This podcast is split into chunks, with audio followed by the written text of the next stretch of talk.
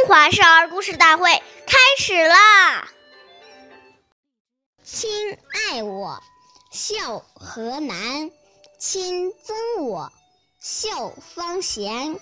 父母亲喜欢我，做到孝顺并不难。父母亲不喜欢我，或者管教过于严厉时，我们还是要孝顺他们，而且还能自己反省检点，做得更好，这才是最可贵的。岁月易流逝，故事永流传。大家好，我是中华少儿故事大会讲述人段博鑫。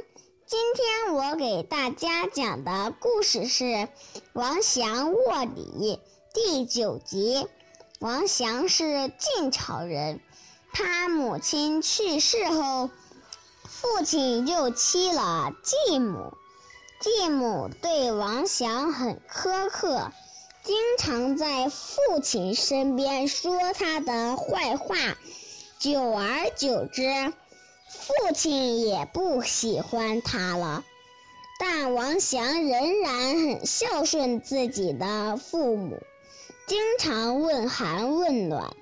继母生病了，他总是伺候在旁。有一年冬天，王祥的继母病了，想吃鲜活的鲤鱼，大冬天的哪里能捕鱼呢？但王祥还是来到了河边，河水已经结了冰。为了能捉到活鱼，王祥竟然脱掉衣服，卧在冰上，用体温化开冰捕鱼。真巧，两只鲤鱼一跃而出，他不知道有多高兴。王祥的孝心感动了继母，以后继母也对他格外关心起来。下面有请故事大会导师王老师为我们解析这段小故事，掌声有请。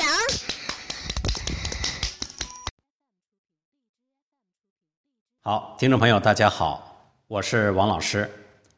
我们把刚才的故事进行一个解读。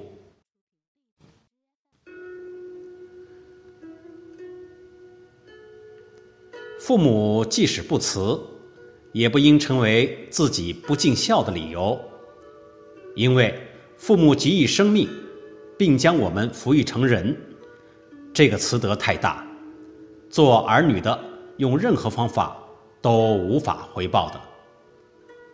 但是父母身上可能会有缺点，作为儿女应该感恩父母的养育之恩而加以包容，不可以以此作为自己不孝的理由，这是功利观而非道义观。人伦之道的关键是先尽自己一方的责任，而不能以他人尽责与否作为我们是否尽责的前提条件。我们与人相处要记住一个原则，不管别人对不对，自己一定要做对。无论是父母还是身边所有的人，纵使他们用不对的态度对我们，我们依然要用对的态度去面对他们，不然我们也是跟他们一般见识了，根本没有资格去说别人。以冤报冤，结果会是造成更加严重的对立矛盾。我们要相信精诚所至，金石为开，这样才能上演人生一出一出的好戏。谢谢大家的收听，我们下期节目再见，我是王老师。